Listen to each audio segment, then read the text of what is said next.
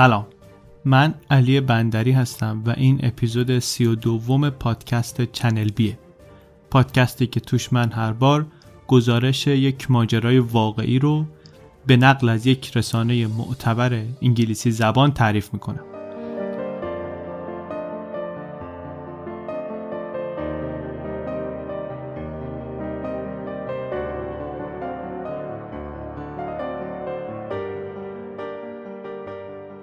قبل از شروع یک اصلاحیه دارم دوباره روی اپیزود قبلی ماجرای گیزموندو.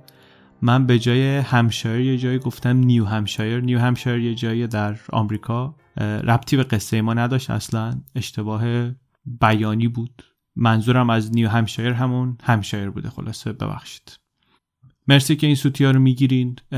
این دفعه هم فکر کنم سر تلفظ اسما ممکنه تذکر بگیرم.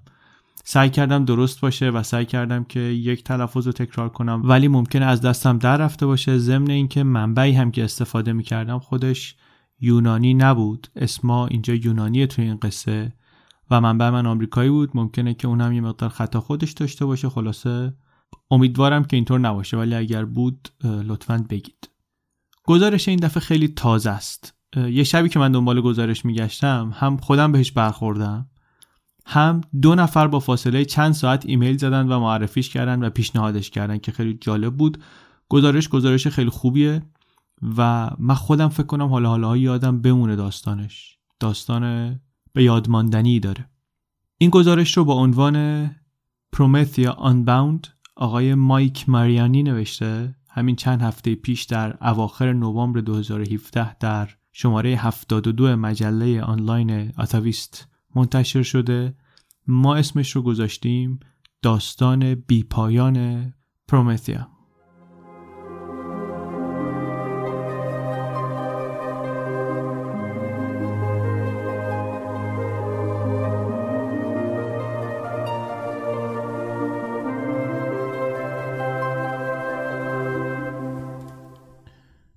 خونه خانم جورجیا اسمیث یک ون قرمز درب و داغونی بود با موتور کهنه.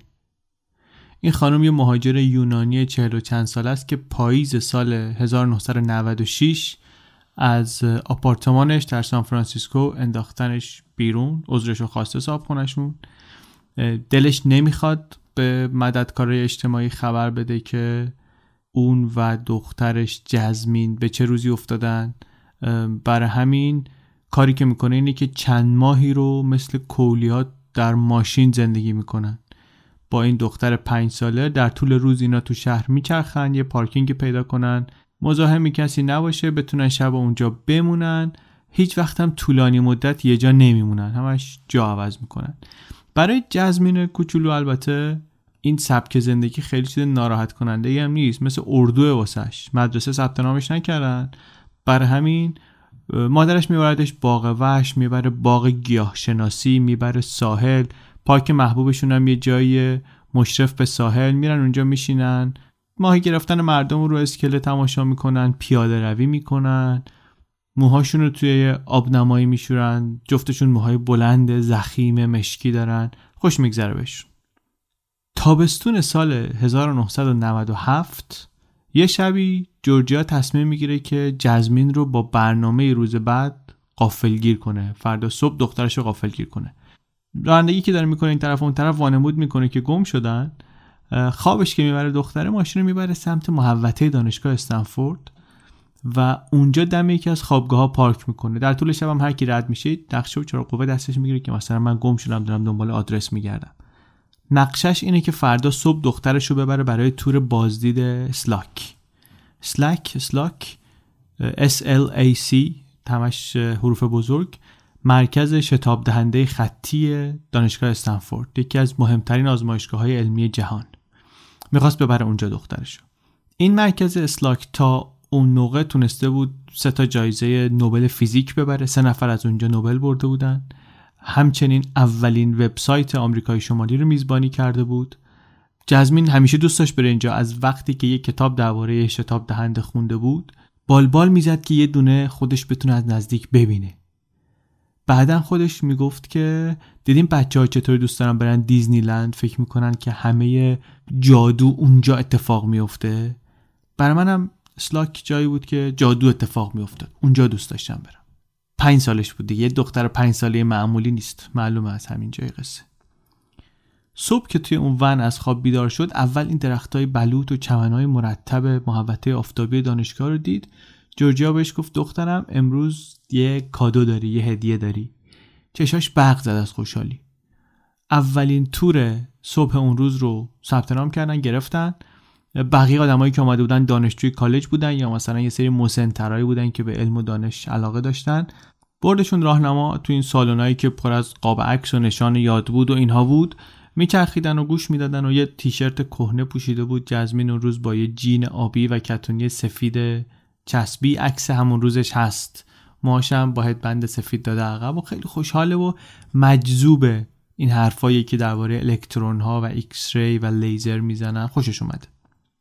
این تورا که تموم میشه آخرش جلسه پرسش و پاسخه. رفتن توی اتاق کنفرانس اونجا خیلی کوچولو بود جزمین برای اینکه بتونه ببینه آمده بود با مادرش ردیف اول نشسته بودن.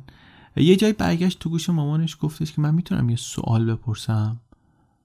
گفت آره می‌تونی بپرسی. دستشو بلند کرد و گفت که چطور میشه که از ذوب شدن این شتاب دهنده بر اثر گرمایی که برخورد ذرات ایجاد می‌کنه جلوگیری کرد؟ یه چند لحظه ای صدا کسی در نیومد. سخنرانه همینطوری زل زده بود به این طفلی که این سوالو پرسیده. بعد خودش رو جمع جور کرد بالاخره و یه توضیحی داد در مورد سیستم های خنک کننده پیشرفته که دارند و بعد رفت سراغ بقیه سوالا. جلسه که تمام شد شرکت کننده ها شروع کردن رفتن بیرون. سخنرانه آمد پیش جورجیا و گفت که شما فکر کنم که بهتره که دکتر یریان رو ببینید. پروفسور میسون یریان مدیر یکی از آزمایشگاه های گروه فیزیک استنفورد بود آدم خیلی مهمی بود و هنوزم هست. کمک کرد این آقای سخنران که یه وقت همون روز بتونن از ایشون بگیرن. آمد و اینو برداشت برد تو اتاق خودش برای ملاقات و گفتش که به مادرش به جورجیا گفت شما اگه میشه بیرون بمونین. می‌خواست مطمئن بشه که چیزی که اونجا پرسیده حرف خودشه مادره مثلا چیزی تو دهنش نذاشته. آمد و بردش اتاق خودش و انقدر کوچیک بود این بچه پاش به زمین نمی‌رسید. تو هوا پاشو تاپ تاپ می‌داد. حرف که می‌زد این پروفسور یه دونه slinky بود روی میزش یا رو قفسه جلوش از این فنر پیچیا که می‌ذاری رو بالای پله دیون دیون می‌خوره میاد پایین. اسباب بازی خوبی برای بچه اگر بچه دور براتون هست براش بگیرین خیلی جالبیه. یه دونه از اینا رو میزش بود نگاه می‌کرد. بچه همینطوری به این نگاه می‌کرد. ازش پرسید که چرا شما درباره شتاب دهنده پرسیدی؟ خیلی معقول جواب داد که به خاطر اینکه ذراتی که دارن با این سرعت بالا حرکت می‌کنن سرعت نزدیک سرعت نور حرکت می‌کنن یک انرژی گرمایی فوق زیادی تولید می‌کنن که این باید حواسمون بهش باشه دیگه. بعد پروفسور خود در مورد قواعد فیزیک درباره حرکت آونگی سوال کرد. جزمین نوسان رو توضیح داد پایستگی انرژی رو توضیح داد استکاک رو توضیح داد یه مقدار میرایی استکاک رو. و این فکر کرد که این بچه عجب چیزیه. صدا کرد مادره رو گفتش که خانم بچه شما فوق العاده باهوشه. این چیزها رو از کجا یاد گرفته؟ گفت هرچی بلده خودش یاد گرفته. هرچی بلده خودش یاد گرفته.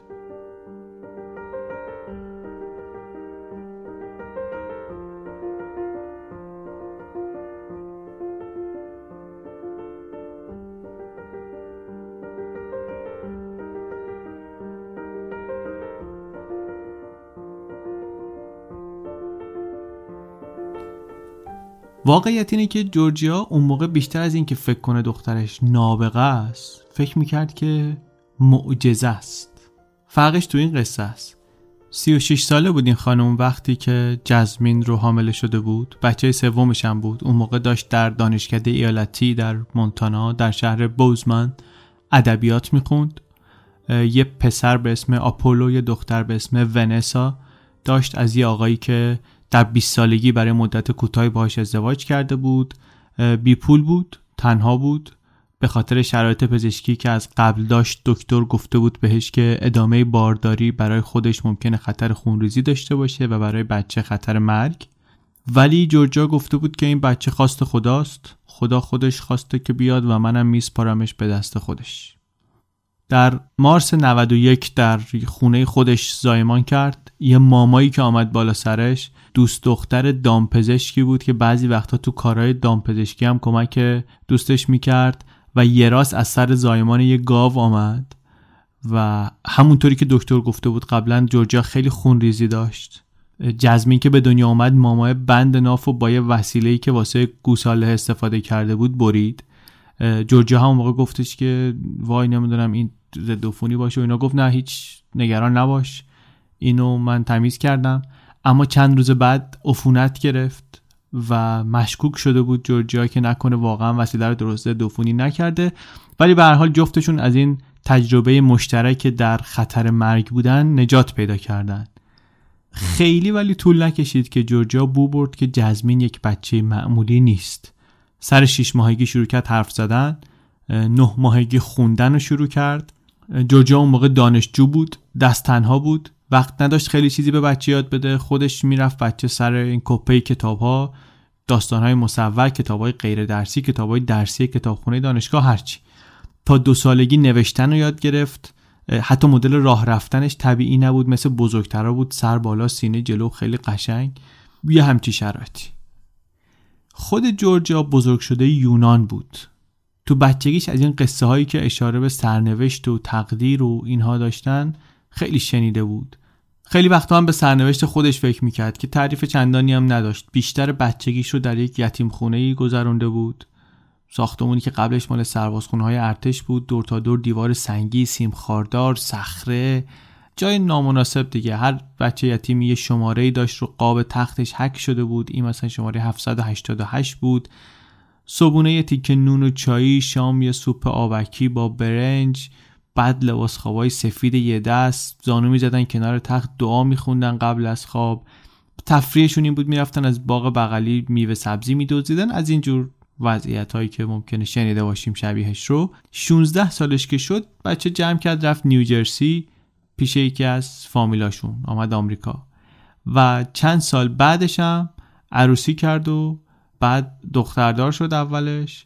بعد شوهر یه خورده ای معلوم شد که از این آدمای آزار اذیتیه. ولش کرد. هم موقعی که پسرش رو حامله بود بچه دومش رو حامله بود. پاشد رفت اون سر آمریکا و آخرش رسید به این شهر بوزمن که گفتیم. دست تنها دو تا بچه رو بزرگ کردن کار راحتی نبود. جای غریبه بود خارجی بود. تازه به مدرسه هم برگشته بود در سن سی و خورده سالگی. این سختی ها رو داشت ولی خوشحال بود. آزاد و رها بود. حالا همینطور که این بچه سومش داشت رشد می‌کرد و بزرگ می‌شد فکر و خیال این مادر معطوف شده بود به آینده جزمین. فکر می‌کرد نکنه این بچه واقعا نابغه باشه و عذاب وجدان داشت که من نمی‌تونم چیز بیشتری در اختیارش بذارم. یه نگرانی دیگه هم داشت به خاطر اینکه پسرش آپولو هم دا یک سالگی همینجوری تیزهوشی عجیبی از خودش نشون می‌داد. انگلیسی و یونانی رو سریع یاد گرفته بود. ولی بعد به دلیل یک ناتوانی رشدی کلا ساکت شد. اصلا دیگه حرف نزد. ارتباطش با دنیای اطرافش خیلی کم شد. یه جور developmental disability داشت.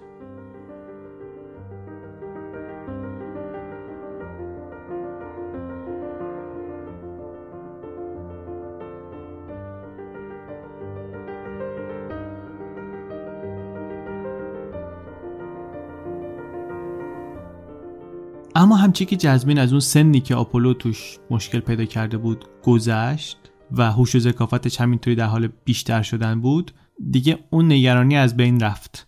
ولی بجاش یه ترسای جدیدی آمد. حالا نگران بود این مادر که نکنه این به خاطر استعداد منحصر به فردی که داره جدا بشه از بقیه تک بیفته یا آزار ببینه یا مراقبت درست حسابی نگیره. و تو ذهنش سوال شده بود که این ذهن خارق العاده ای که این بچه من داره این نعمت یا نقمت گرفتاری این سوال فقط هم سوال این خانم نیست. والدینی که فرزندان استثنایی دارن کلا این سوال براشون هست همیشه. یک باور گمراه کننده خیلی وقتا ما داریم که فکر می‌کنیم بزرگ کردن یه بچه اعجوبه مثلا خیلی خیلی تیزهوش مثل تو لاتاری برنده شدنه یا مثل اینی که تو بسته شکلات بلیت طلا پیدا کنی. چارلی و کارخانه شکلات سازی. ولی واقعیت اینه که شباهت اینا به همدیگه فقط اینه که احتمال وقوعشون پایینه. و الا زندگی با یک بچه تیزهوش با یک بچه خارق العاده خیلی پیچیده تر از این حرف است. زندگی معمولی هم معزل داره. حتی خیلی از معمولی ترین کارها و سوالهای زندگی هم برای والدین بچه های اینطوری معزل میشه گاهی. بچه رو باید در کلاس متناسب با سنش ثبت نام کنن یا در کلاس متناسب با توان ذهنیش. خیلی وقتا ممکنه که این استعداد خاصی که دارند رشد پیدا کنه ولی به قیمت اینکه مهارت های عمومیشون خیلی خوب رشد پیدا نکنه. یا برعکس ممکنه که به مهارت های عمومی کسی خیلی بها بده و اونا رشد کنه و اون استعدادی که بچه داشته و هوش و ذکاوتی که در زمینه خیلی خاصی داشته عملا رشد خاصی نکنه استفاده خاصی ازش نشه. یک چنین تصمیم های سرنوشت سازی رو والدین بچه های نابغه خیلی سریع و خیلی زود باید بگیرن و فشاری که پیامدهای انتخاب های اولیه روی این پدر و مادر داره زیاده. چند برابر فشاری که رو والدین بچه های معمولیه. حالا بجز این فشار مسائل مالی هم هست زمان هم ممکنه خودش سختی های دیگه داشته باشه. ساز. کلاس خصوصی تحصیلات ویژه اینا همه هزینه دارن. از اون طرف خیلی وقتا والدین مجبور میشن کارشون رو بذارن کنار که بتونن از این بچه حمایت کنن تمام وقت. و اون وقته که متوجه میشن که استعداد کودک نابغه هم می‌تونه موهبت باشه هم می‌تونه واقعا باعث گرفتاری باشه. به خاطر اینکه جای کمی باقی می‌ذاره برای سایر جنبه های زندگی. از یه نظرهای این هوش بالا یه مقدار شبیه ناتوانیه. جفتشون جدا می‌کنن آدم و گیج می‌کنن یه خورده مبهوت می‌کنن. یه مقدار ممکنه زیاده روی به نظر برسه ولی نویسنده از قول یک متخصصی میگه که شرایطی که اینها دارن متفاوت نیست خیلی با شرایطی که معلولین دارن. اینها هم مثل معلولین برای سیستمی که برای شرایط عادی طراحی شده مناسب نیستن و مجبور میشن راه مطابق با نیاز خودشون رو توی این سیستم ایجاد کنن. بگذاریم. اینا حاشیه است. کتاب یه نفر نوشته درباره شرایط بچه های اینطوری. لینک اون کتاب رو توی مطالب تکمیلی این اپیزود می‌گذاریم. قرض این که جزمین هم از این قاعده مستثنا نبود و شرایط جورجیا فقط سختی بزرگ کردن این بچه رو بیشتر می‌کرد. سال 93 در مونتانا آمدن گفتن که آقا ما سرپرستی اون آپولو رو می‌خوایم از شما بگیریم به خاطر اینکه می‌گفتن یه مادر تنهایی که بهزیستی خرجش میده نمی‌تونه توجه و امکاناتی رو که این بچه لازم داره براش فراهم کنه. پسرش که گفتیم مشکلات رشدی داشت. توانایی ارتباط برقرار کردنش کامل نبود و اینها. و اینم گفتش که نه عمرم من نمی‌ذارم. به جای اینکه از پسرش دست بکشه یه ون کرایه کرد. وسایلی رو که لازم داشتن برداشت ریخت پشت ون. در حالی که فقط پنج واحد مونده بود فارغ و تحصیل بشه شهر و دانشگاه و همه چی ول کرد آمد رفت کالیفرنیا. ونسا که 18 سالش بود و تازه ازدواج کرده بود موند همونجا. آمد و جورجیا با جزمین و آپولو در یک آپارتمانی در سان فرانسیسکو مستقر شدن یه خونه نمور زیرزمینی ورودیش مثلا از گاراژ صابخونه بود. جورجیا و جزمین توی اتاق میخوابیدن آپولو توی اتاق دیگه میخوابید میذاشتنش تو کیسه خواب رو زمین همه جای خونه چرک و کسافت و موش و مخزن فاضلاب سرریز می‌کرد و یک وضع نادخی. تا اینکه جورجیا کار پیدا کرد. همه روزهای هفته می‌رفت سر کار دوازده ساعت شیفت شب اداره پست. ساعتی هفت دلار. بعد از اون می‌رفت سر کار شیش صبح برمیگشت. نمی‌تونست پول بده کسی بیاد مراقب بچه ها باشه. جزمین رو میذاشت پیش آپولو که اون موقع 16 سالش بود و هنوزم نمی‌تونست کامل با بقیه ارتباط برقرار کنه. جزمین اون موقع تازه داشت راه میافتاد. مادرش که نبود درست هم نمی‌تونست بخوابه میشست کتاب می‌خوند. ذهنی هم داشت حریص برای یاد گرفتن. همه چی دوست داشت بخونه ولی بیش از همه چی ریاضی اون موقع. با چرتکه اسباب بازی با ریاضی آشنا شده بود. دو سالش که بود مادرش بهش جمع تفریق و اینا نشون داد گفتش که این خیلی راحته. بعد عددهای چهار رقمی، پنج رقمی، شیش رقمی جمع و تفریق اینا رو داد دید که نه اینا رو می‌تونه. دیگه کم کم ابزار کمک آموزشی رو گذاشتن کنار رفتن سراغ یه مسئله های خود بزرگتر روی قلم و کاغذ. سه سالش که شد کسر و اعشار و ضرب و بعد دیگه جغرافی و تاریخ و ادبیات و اشعار حماسی یونانی و نمایشنامه های آنتیگونه و اورستیز و کارهای شاعرهای رومانتیک و رمانای چارلز دیکنز و که زندگی بچه های یتیمش خیلی هم با زندگی خود جزمین فرق نداشت و همه همه اینجور قصه ها تا قبل از اینکه سنش به مهد کودک برسه همه اینا رو خوند. در پیانو هم استعداد غریبی از خودش نشون داد ولی اون چیزی که واقعا خیلی درخشان بود رشدش بود در ریاضیات. این همون چیزی هم بود که به مادرش هم خیلی امید می‌داد هم نگرانی که ریشه نگرانی ها رو گفتیم چی بود. در سن چهار سالگی شروع کرده بود به حل کردن مسائل جبر. بعد سال 96 سعی کرد که یک جایی توی نظام آموزشی بتونه یه جایی واسه بچهش پیدا کنه. دبیرستان دبستان راهنمایی هیچ هیچ جایی گفتن که نمی‌تونیم دختر قبول کنیم. بعد یه مدرسه پیدا آموزشگاه خصوصی مثلا بچه های تیزهوش بود. شهریه رو نمی‌تونست بده ولی گفت شاید اونجا بره بورس چیزی بگیره یه تست IQ باید می‌داد. رفت تست IQ داد شرایط روز امتحان خیلی هم شرایط بد و پر سر و صدای و اینایی بود ولی امتحان داد و امتیاز خیلی بالایی گرفت. جز یک درصد آدمایی بود که بالاترین نمره رو در تست گرفتن. این تست البته الان میگن تستای کاملی نیست ولی به هر حال امتیازی که این گرفت اونجا نشون داد که این دختری که در اون شپشتونی زندگی می‌کنه نابغه است واقعا. توی یکی از این گزارش های خبری که هست در موردش تهیه شده میگه آیکیوش 173 است.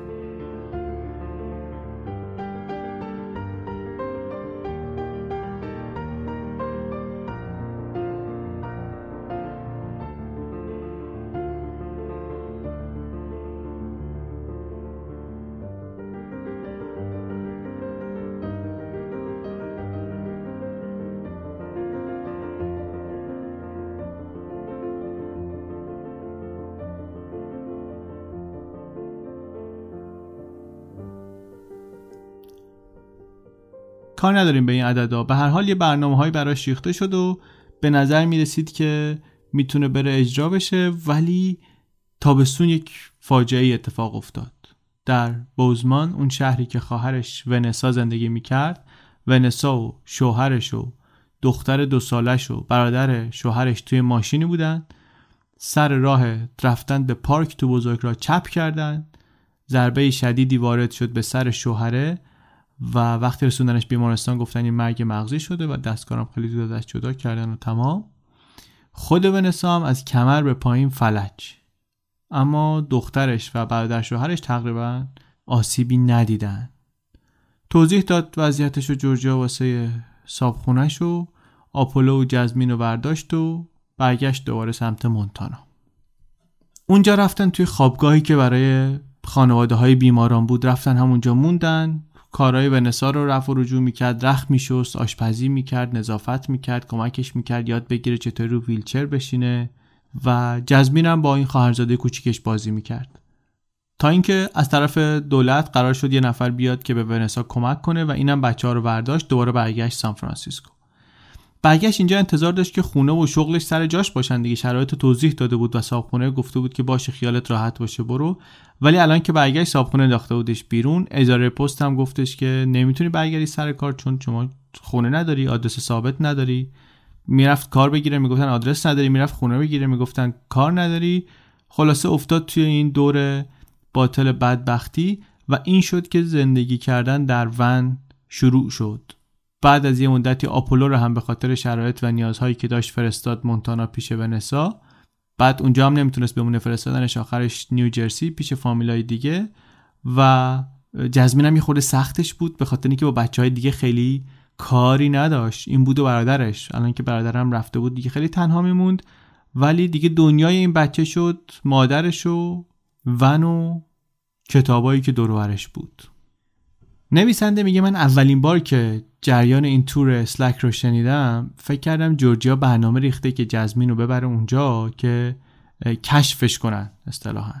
اساتید استنفورد ببینن یه دختر مهد کودکی ریزکاری های فیزیک ذرات بنیادین رو بلده توجهشون جلب بشه و بتونن یه حمایتی بکنن امکانات آموزشی گیرشون بیاد از این وضع نجات پیدا کنن حداقل بچه بتونه به اون چیزی که لازم داره برسه. ولی بعدا فهمیدم که جورجیا هدفش خیلی ساده تر از این حرفا بود. واقعا فقط می‌خواسته دخترش رو خوشحال کنه. می‌خواسته برق شادی رو تو چش این بچه ببینه وقتی داره شتاب دهنده خطی رو تماشا می‌کنه. همین. ولی به هر حال جزمین تونست در این تور توجه ها رو به خودش جلب کنه. اون پروفسوری رو که ملاقات کرد بعد از تور چنان تحت تاثیر قرار داد که پیشنهاد کرد بهش که شما اینو بیا بچه رو توی برنامه آموزشی در استنفورد برای بچه های تیزهوش داریم ما اونجا ثبت نام کن. یه سری کلاس غیر حضوری داریم برای پرورش استعدادهای درخشان و همون موقع ها تقریبا شکایت جورجیا از صابخونه هم به نتیجه رسید. اون صابخونه که انداخته بودش بیرون. بیرون کردنش از خونه رو اعلام کرد دادگاه که غیر قانونی بوده و حتی اعلام کرد که اونجا اصلا غیر قابل سکونت حق نداشته اجاره بده. یه مقدار پول دستش آمد از این جریان. و بالاخره یه راهی پیش پاشون پیدا شد. پرسید از دخترش که دخترم کجا دوست داری زندگی کنی؟ اونم گفت من دلم می‌خواد برگردم همون جایی که به دنیا آمدم. و اینا هم جمع کردن رفتن مونتانا. یه آپارتمان در اون شهر بزمان گرفتن و یه کامپیوتر قدیمی و جزمین شروع کرد به گذراندن اون کلاس های غیر حضوری قبل از اینکه هشت سالش بشه جبر و دیفرانسیل و همه اینا رو پشت سر هم می‌گرفت تموم می‌کرد. اونجا هم توجه جلب می‌کرد در دوره‌ای که همه آدما آدمای تیزهوشی بودن. بازم این بچه خاص بود. اساتید دوره در استنفورد یه مقدار شک کردن حتی. گفتن تا حالا بچه‌ای با این سن سال کم دوره انتگرال نگذرونده اینترنتی. یه نفر که معلم ریاضیش بود اینو فرستادن بره مونتانا که تایید کنه این دختر خودش داره دوره ها رو میگذرونه. اینم آمد و یه سری مسئله داد و دید که بله خودشه با هم رفتن بیرون پیاده روی. و بعد این معلمه گفت که این جزمین اقلا ده بار باهوشتر از باهوشترین دانش آموزیه که من تا حالا داشتم.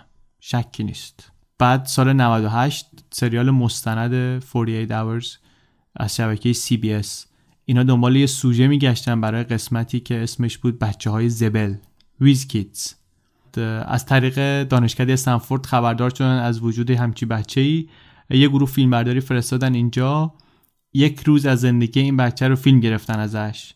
صبحانه میخوردن برنامه درسی رو میخوندن با مادرش بعد رفت سر کلاس. مسئله انتگرال حل می‌کنه. فیلم جالبی هست فیلمش میشه دید. لینکش رو هم میدیم توی سایت. روز خوشحالی بود عمدتا. یه تیکه هاش خیلی هم جالب نبود. یه بخشش که اینم باز فیلمش هست این تیم فیلمبرداری باهاش میرن سر کلاس انتگرال توی دانشگاه دانشگاه ایالتی میشیگان. اونجا به عنوان مستمع آزاد میره سر کلاس دوره آزمایشی بگذرونی که مثلا بهش اجازه ثبت نام بدن به عنوان دانش آموز رسمی بعدن بعد یه جای فیلم که البته بابت برنامه همینطوری چیدنش مشخص قشنگ فیلمه داوطلب میشه بچه که بره پای تخته مسئله رو حل کنه. میره و تونتون رو تخته چیزا می‌نویسه بقیه دانشجو همه ازش بزرگترن همه ما تو مبهوت نگاه می‌کنن. یه دلخوری هم انگار تو نگاهشون هست که مثلا حوصله‌شون ندارن و اینا. بعد کلاس که تموم میشه بچه واسه یکی از همکلاسیاش دست کن میده مثلا خدافزی کنه. دختر اصلا وای نمیسه باهاش خوشو بش کنه. تحویل نمی‌گیره تند میره بیرون. واقعیت هم همینطوری بوده. یعنی بچه رو تحویل نمی‌گرفتن. شاید حالا بگیم طبیعی هم هست دیگه. بالاخره 15 سال 20 سال ازشون کوچیکتر بوده. میره اونجا مثلا همه توجه ها بهشه و اینا. ولی شکافی که اونجا هست و فاصله ای که بین این و بقیه هست این بچه رو اذیت می‌کنه. یک تصاویری هم از خونهشون هست. از اتاق نشیمن خونهشون مجسمه های نیمتنه یونانی عکسای قاب گرفته به دیوار. یه نقاشی هم هست از جزمین با لباس زرد زدن به دیوار که اینو جورجیا خودش کشیده. جورجیا نقاشی دوست داره دوست داشت. این اپیزود بچه های زبل که پخش شد سال 98 دیگه مردم یه خورده میشناختنش بعضیا تو خیابون. یه بارم رفته بود نیوجرسی خانواده و فامیل و اینا رو ببینه. اونجا هم دید که بعضیا شناختنش. همین موج رسانه‌ای که درست شد باعث شد که رئیس دانشگاه ایالتی میشیگان هم بیاد بگه بله آقا اصلا این بچه رو من اجازه میدم در هشت سالگی بیاد دانشگاه. و اینطوری شد که تونست انتخاب رشته کنه رشته انتخاب کرد ریاضی و تونست بره دانشگاه. ولی چون سنش زیر سن قانونی بود مادرش هر روز باید باش می‌رفت سر کلاس. بعدا جورجیا گفت بهترین دوران زندگی ما اون دوره بود. تنها چیزی که دوست داشت و بهش اهمیت می‌داد یاد گرفتن بود و تا وقتی که داشت درس می‌خوند خوشحال و خوشبخت بود. ولی شرایط بیرون از کلاس درس هنوز مادر و دختر رو یه خورده اذیت می‌کرد. یک خانواده پولداری در بزمن پیشنهاد دادن که شهریه بچه رو بدن ولی به هر حال خرج کتاب ها بود خرج قلم و دوات بود خرج رفت آمد بود. پسنداز محدودی که جورجیا داشت از اون قضیه پرونده خونه کم کم داشت تموم می‌شد. هر روز داشت با دخترش می‌رفت دانشگاه نمی‌تونست سر کار ثابتی بره. خودش گاهی خونه اساتید رو تمیز می‌کرد خوابگاه دانشجوها رو تمیز می‌کرد یه پولکی در می آورد بعضی وقتا بابت دستمزد کارش مستقیم کتاب درسی می‌گرفت. بعضشون خوب نبود ماشینشون خراب شد پول نداشت تعمیر کنه. هر روز کلی پیاده می‌رفتن تا دانشگاه برمیگشتن. به جز این از نظر اجتماعی هم بچه دردسر زیاد داشت. بچه های محل باهاش لج بودن. حرف زدنش خودی کلمه های قلمبه سلمبه استفاده می‌کرد. مسخرش می‌کردن حرف زدنشو. دستش مینداختن دانشجو هم خیلی روی خوشی بهش نشون نمی‌دادن. بهش می‌گفتن با برو خونه عروسک بازی کن. تو مثلا آزمایشگاه هم گروه می‌شد شکایت می‌کردن می‌گفتن آقا این بچه رو با ما نندازین. تا مثلا تو دانشگاه از مادرش جدا می‌شد بره دستشویی یا بره دنبال یه کتابی. توی راه رو تیکه مینداختن بهش اذیتش می‌کردن. یه رفتارهایی پیدا کرد. میگن دست به سینه را می‌رفت همش. انگار مثلا می‌خواست یک سپری بین خودش و بقیه دنیا درست کنه. به هر حال ولی با همه مشکلاتی که داشت در 13 سالگی واحداش تموم شد و شد جوانترین فارغ التحصیل دانشگاه ایالتی میشیگان. معدل 3.81 که خودش هم میگه که نمره خیلی خوبی نیست. ولی به هر حال فارغ التحصیل شد و بعدم گفت به خبرنگاری که اونجا بود که من 4 5 تا لیسانس دیگه هم می‌خوام بگیرم عجله برای دکترا ندارم. در ذهنش قشنگ اینطوری بوده که ارتباط واضحی بوده بین رشته های مختلف و می‌گفته که من مثلا باید رشته های مختلف رو بخونم که بتونم راه حلایی پیدا کنم برای این مسئله های بزرگ مثل مثلا آلودگی یا بیماری یا لاعلاج یا مشکلات جهانی دیگه. بر همین می‌خواست هر چند تا موضوع که میشه با هم بخونه. و می‌گفت من خیلی مونده که بتونم احساس موفقیت کنم. خیلی کارا باید بکنم. خیلی چیزا باید یاد بگیرم. اسمش هم البته دیگه قانونا جزمین نبود. قبل از فارغ تحصیلی تصمیم گرفته بود اسمش رو عوض کنه. مدت زیادی فکر کرده بود که چه جور اسمی می‌خواد. هم میخواستش که آرمانگراییش رو نشون بده هم بینش اخلاقیش رو نشون بده هم همه چی. یک اسم چهار بخشی یونانی واسه خودش انتخاب کرده نهایت. پرومیثیا اولیمپیا کایرینی پاسایتا. خود سخت دیگه. پرومیثیا ما بیشتر پرومته میگیم. تایتان یونانی که آتش رو داد به بشر. اولیمپیا همون جایی که بازی المپیک یونان اونجا برگزار می‌شد یونان باستان برگزار می‌شد و این بچه هم اعتقاد داشت که این هدف کنار گذاشتن اختلافات بی اهمیت برای رقابت سالم و دوستانه بدون اینکه اهمیت بدن به سیاست یا کسب قدرت و اینها این از مهمترین تأثیراتیه که یونان باستان در جهان داشته. کایرینی دختر هرمس. این البته ما خود خودمون شک داریم اینجا توی مقاله نوشته توی گزارش نوشته دختر هرمس ولی هدیه که چک کرده در کتاب فرهنگ اساطیر یونان و روم اونجا میگه که هرمس همچین دختری نداره. این دختر هیپس است. ولی کاری نداریم. فعلا ما همین گزارش رو بهش استناد می‌کنیم. فرض می‌کنیم دختر هرمسه که این هم کارش این بوده که در مسابقات ورزشی مردونه شرکت کرده مستعمر نشین برای خودش تشکیل داده و ادعای گزارش اینه که مثلا یکی از اولین فمینیست هست حالا خیلی کاری به این حرف هم نداریم. احتمالا خیلی حرف قابل دفاعی نیست. اون قسمت آخرش هم پایثتا مادر فیساغورسه اسم مادر فیساغورسه فیلسوف و ریاضیدان یونانی و اسم شبیه پایثیا هم هست که کاهن معبد دلفیه که آینده رو پیش بینی می‌کرد. اسم پیچیدهیه ولی خب خیلی معنی توش داره. جالب بود به نظرم گفتنش. حالا این خلاصه اسمش الان شده پرومیثیا و باورش همینه که زندگی و کارش یک معنای جدیدی داره و جهت درستی داره Seven-year-old Jasmine Lee is light years ahead. So f of x equals 64 times sine squared x 27 sine. Then you set 2c plus 1 equal to the slope that you found to see what c equals. Go for it. Your answer, please. It's 5 fourths. Come on, Kenzie.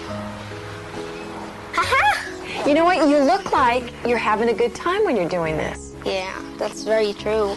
Jasmine could well be the youngest member of the class of 2000. 18 times 12. In less than two years, she'll be ready to enroll in college full time. 216. I knew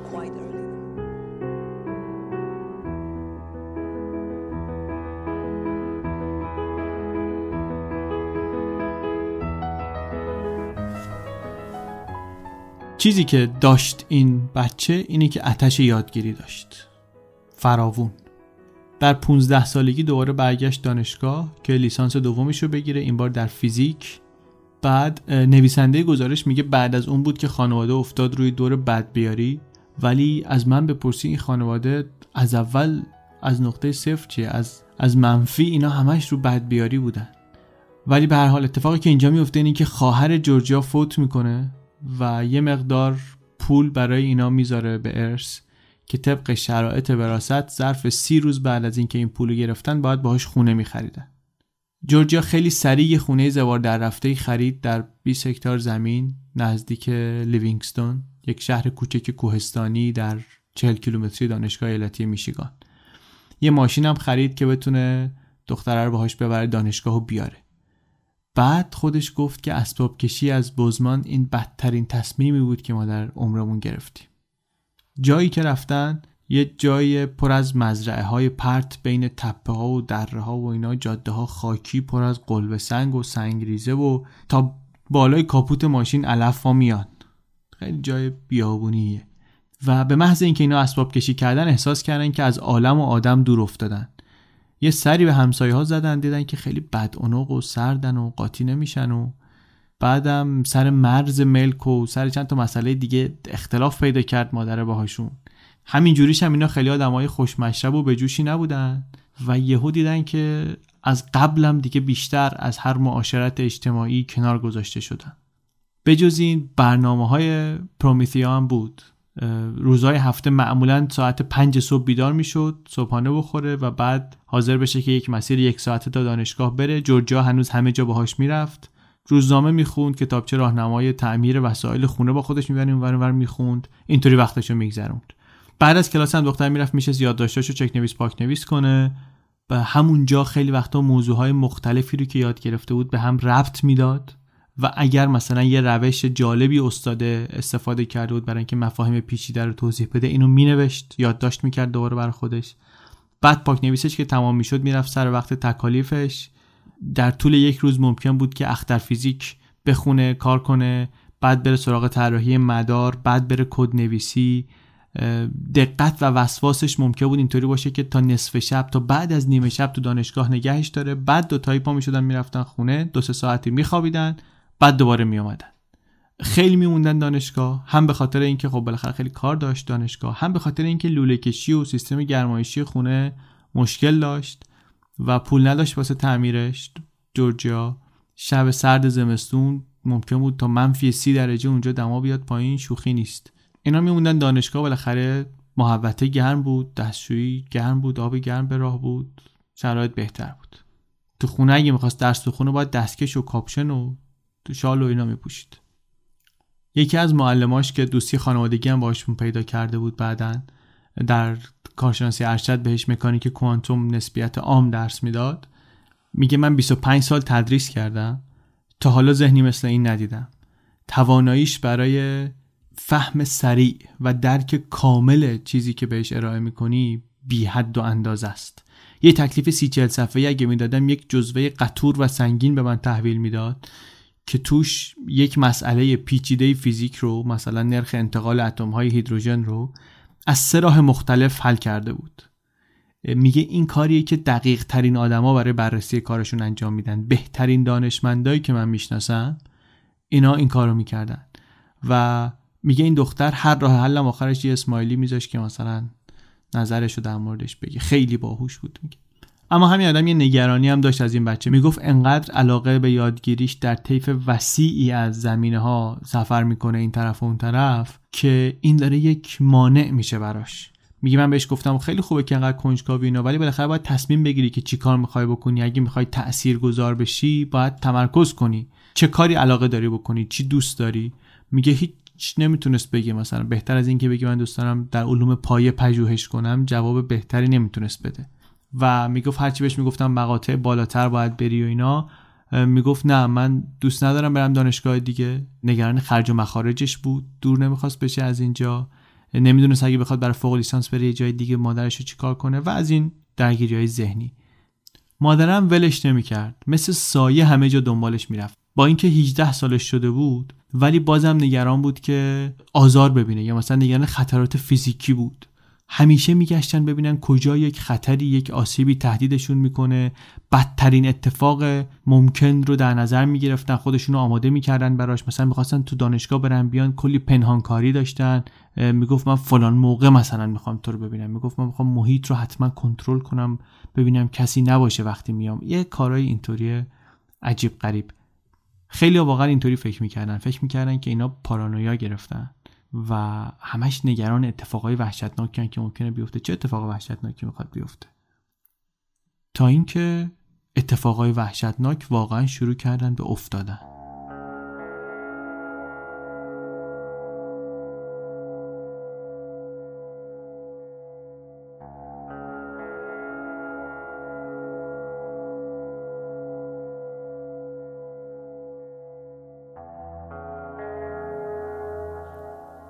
یه خانواده بودن از این پرومتیا حمایت می‌کردن.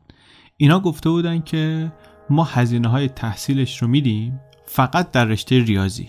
برای فیزیک این باید می‌رفت پولش از جای دیگه می آورد سال 2006 یه مسابقه مقاله نویسی بنیاد بورس تحصیلی پن هلنیک برگزار کرده بود. شرکت کرد اونجا و برنده شد و یه مؤسسه غیر که هزینه های دانشگاه دانشجوهای یونانی آمریکایی رو میده.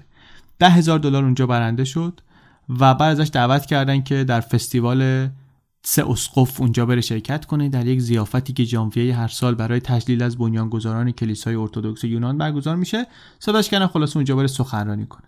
این یه تحقیقی کرد برای موضوع سخنرانیش. موضوعش بود رابطه تحصیلات و کلیسا. و تو این تحقیق فهمید که سه تا اسقف در قرن چهارم میلادی سه اسقف اعظم اینا شریک ظلم و ستم بیرحمانه بودن که اوائل دوران مسیحیت جریان داشت و شوکه شد این بچه.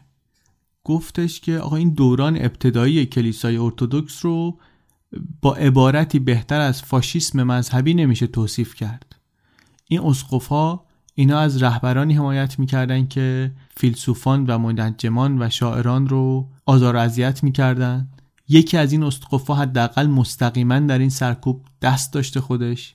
افرادی که دانشی رو ترویج می‌کردن که به کلیسا ربطی نداشت اینا متهم می‌کردن به جادوگری به ارتداد شکنجه می‌کردن میکشتن. بعدم هر نشانه ای از تاریخ و مذهب قبل از مسیحیت وجود داشته اینا محوش می‌کردن حذفش می‌کردن و این اسقفا حمایت می‌کردن. کمک می‌کردن در این کار. کتاب میسوزوندن معبد میسوزوندن کتابخونه هر ساختمون دیگه ای که به یونان باستان مربوط بشه اینا می‌رفتن ویران می‌کردن. و خیلی عصبانی شد این بچه. بچه که حالا ندیگه پرومیتیا. خیلی عصبانی شد. ناراحت شد و 150 صفحه سخنرانی نوشت در نکوهش پیشینه کلیسا. برای جلسه ای که در بزرگداشت مقام کلیساست. اما اهمیتی نمی‌داد به این موضوع. چیزی بود که یاد گرفته بود می‌خواست بره بگه. با مادرش دو نفری سال 2007 ژانویه 2007 پرواز کردن رفتن شیکاگو برای این جشن جشنواره.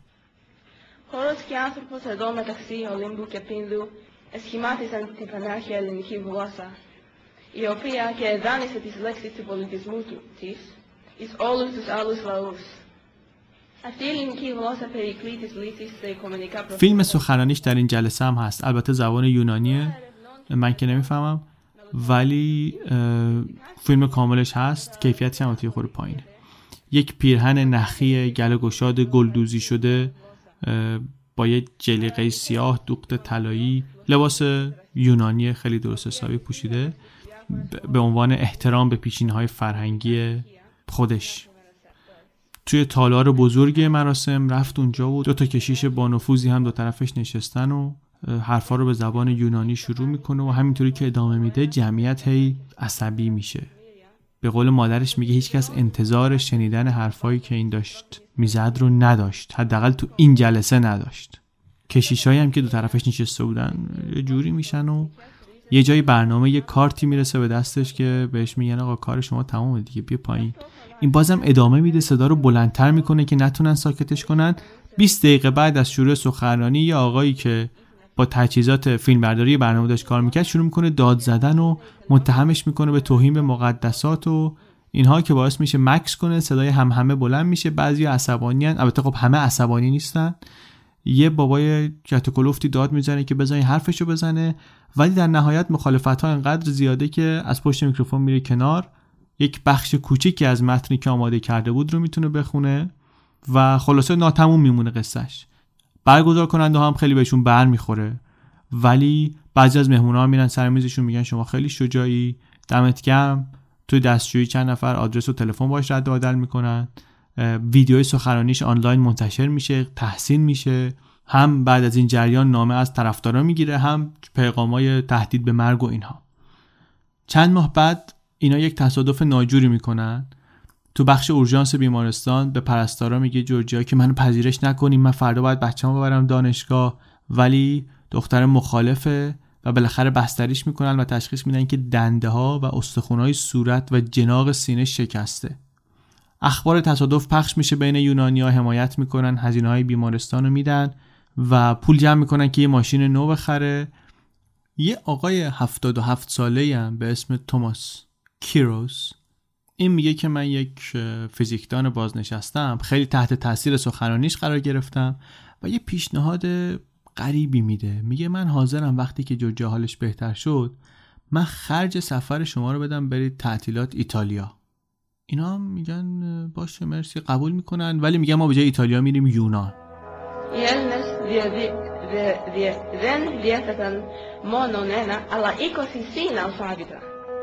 Alfabeta. Tahitidiko, topio per hitatolotiniko.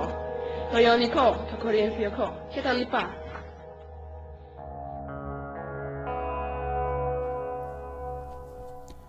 میرن مسافرت یونان و برمیگردن و بعد کم کم رابطهشون با این آقای کیروس که در فلوریدا زندگی می‌کنه و اینا تا حالا از نزدیک ندیدنش شکراب میشه آقاه به دختره میگه که شما مرتب برای من نامه بنویس از احوال خودت به من خبر بده.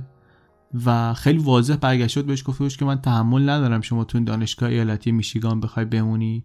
اونجای دانشگاه دولتی متوسط در یک ایالت دور افتاده و جلوی دانشگاه مثل آکسفورد و کمبریج و ییل و کلمبیا و اینا که من خودم قبلا توش کار می‌کردم این حرفی برای گفتن نداره.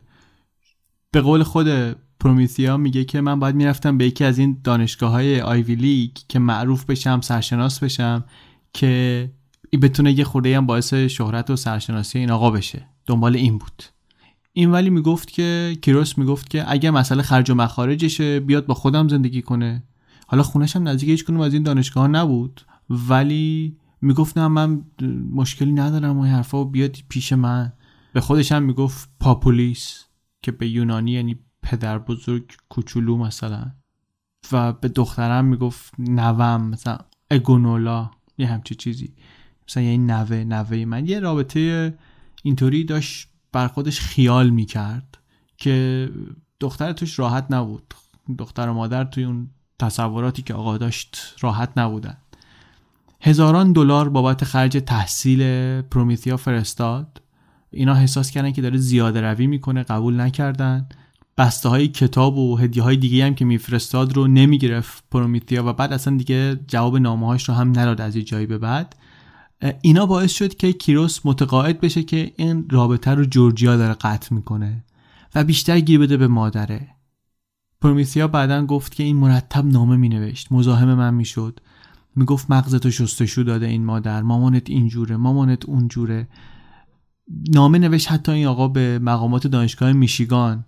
و تئوری توطئه‌ای رو که داشت توضیح داد گفتش که کل قضیه اسباب کشی اینا به اون خونه در و داغونی که اونجا هست باعث بیآبرویی این نقشه که این مادر کشیده.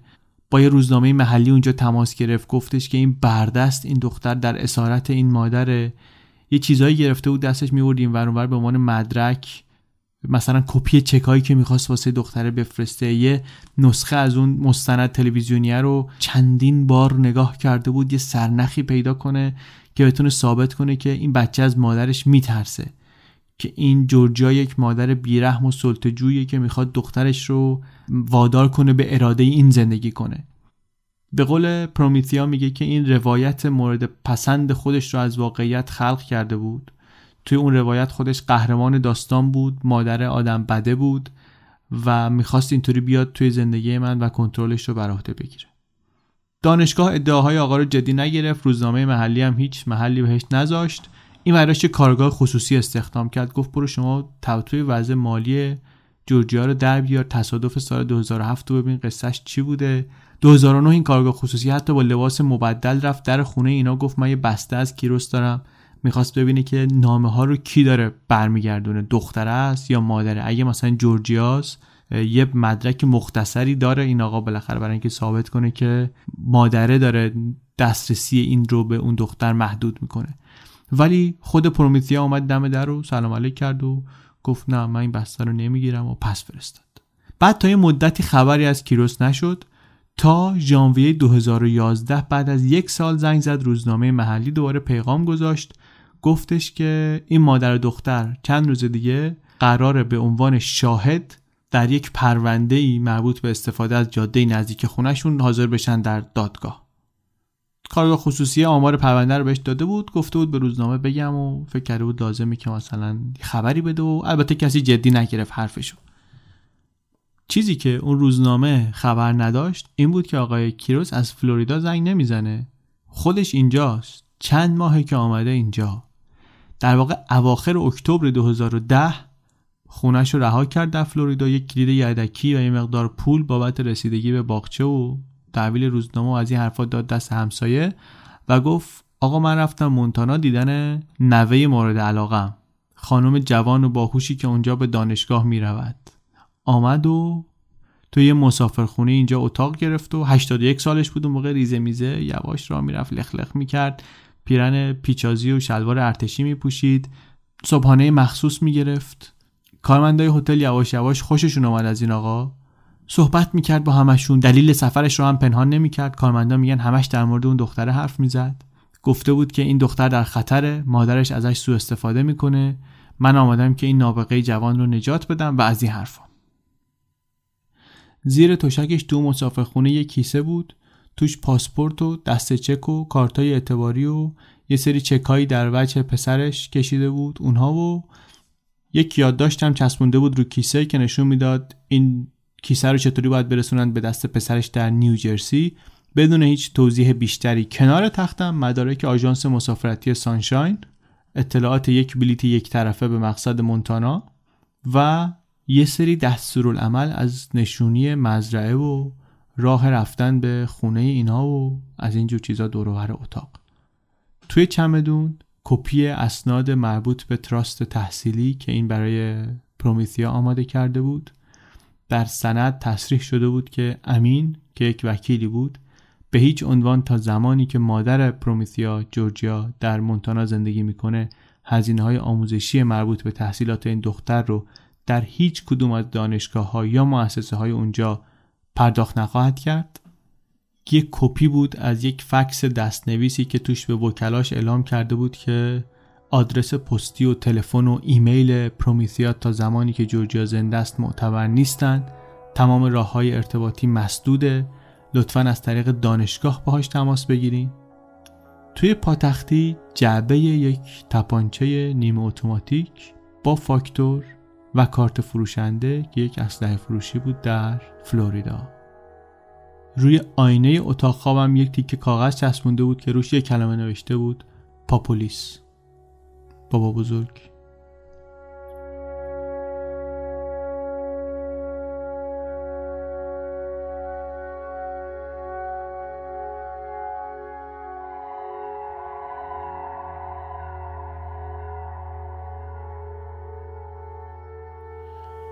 دوازدهم ژانویه 2011 بالاخره خودشو نشون داد به دختره. دختر 19 ساله ای بود الان. دومین لیسانسش رو گرفته بود. داشت برای لیسانس سومش در علوم کامپیوتر آماده می‌شد. پی اچ فیزیک رو هم همزمان داشت دنبال می‌کرد. هر دو در همون دانشگاه ایالتی میشیگان. اون روز در راهروی دادگاه نشسته بود که صداش کنن بره. واسه اون پرونده ای که قرار بود درباره جاده کنار خونهشون این حرفا بود تو شهادت بده. یه آقای مسنی آمد نشست کنارش. گفتش که آقا من آنفولانزا دارم بهتر شما فاصله بگیرین اینا بی خودی. این به جای اینکه بلندشه بره سر داد خودش اومد دوباره نزدیکتر و این گفت من شما رو می‌شناسم؟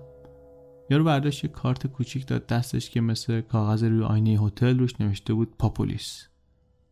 تا حالا پرومتیا از نزدیک ندیده بود کیروس رو.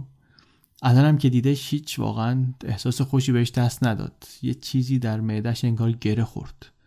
پا شد بره قبلش بهش گفت که من نمی‌خوام شما رو ببینم. یه راست رفت سمت اون پلیسی که توی محوطه دادگاه بود. کیروس هم دنبالش رفت. اونجا به سرهنگه گفت که این آقا منو اذیت کرده. مزاحمم شده. پلیس بهش گفتش که شما لطفا برو. گفت نه من نمیرم. اینجا ساختمون عمومیه من حق دارم اینجا باشم. نمیرم. گفت شما دارید اذیت می‌کنید تماس ناخواسته دارید برقرار می‌کنید با این خانم باعث ناراحتیش میشید باید ترک کنید اینجا رو. شروع کرد به جورجیا که اون موقع اصلا یه جای دیگه بود بعدا را گفتن. گفتش که این مادر این دختر رو توی اردوگاه کار اجباری نگه داشته و از این حرفا. پرومیتیام به این پلیسا گفتش که قانونا بهش ابلاغ کنید لطفا که این حق تعقیب کردن من رو نداره. اینا هم این کار رو کردن. یه چیزی نوشتن دادن خود آقا هم امضاش کرد و بعدم تا بیرون ساختمون اسکورتش کردن. خدافز خدافز چند روز آینده رو پرومیثیا گوش به زنگ بود همش که اگر این کیروس برنگشته باشه فلوریدا هر لحظه می‌تونه بشینه تو ماشین بیاد سراغش دوباره. دلش به این خوش بود که آدرس مزرعه اقلا سرراست نیست و کسی که با منطقه آشنا نباشه خیلی راحت نمی‌تونه پیداش کنه. به خاطر همین یه خود امیدوار بود که خطری از طرف کیروس دیگه تهدیدش نکنه.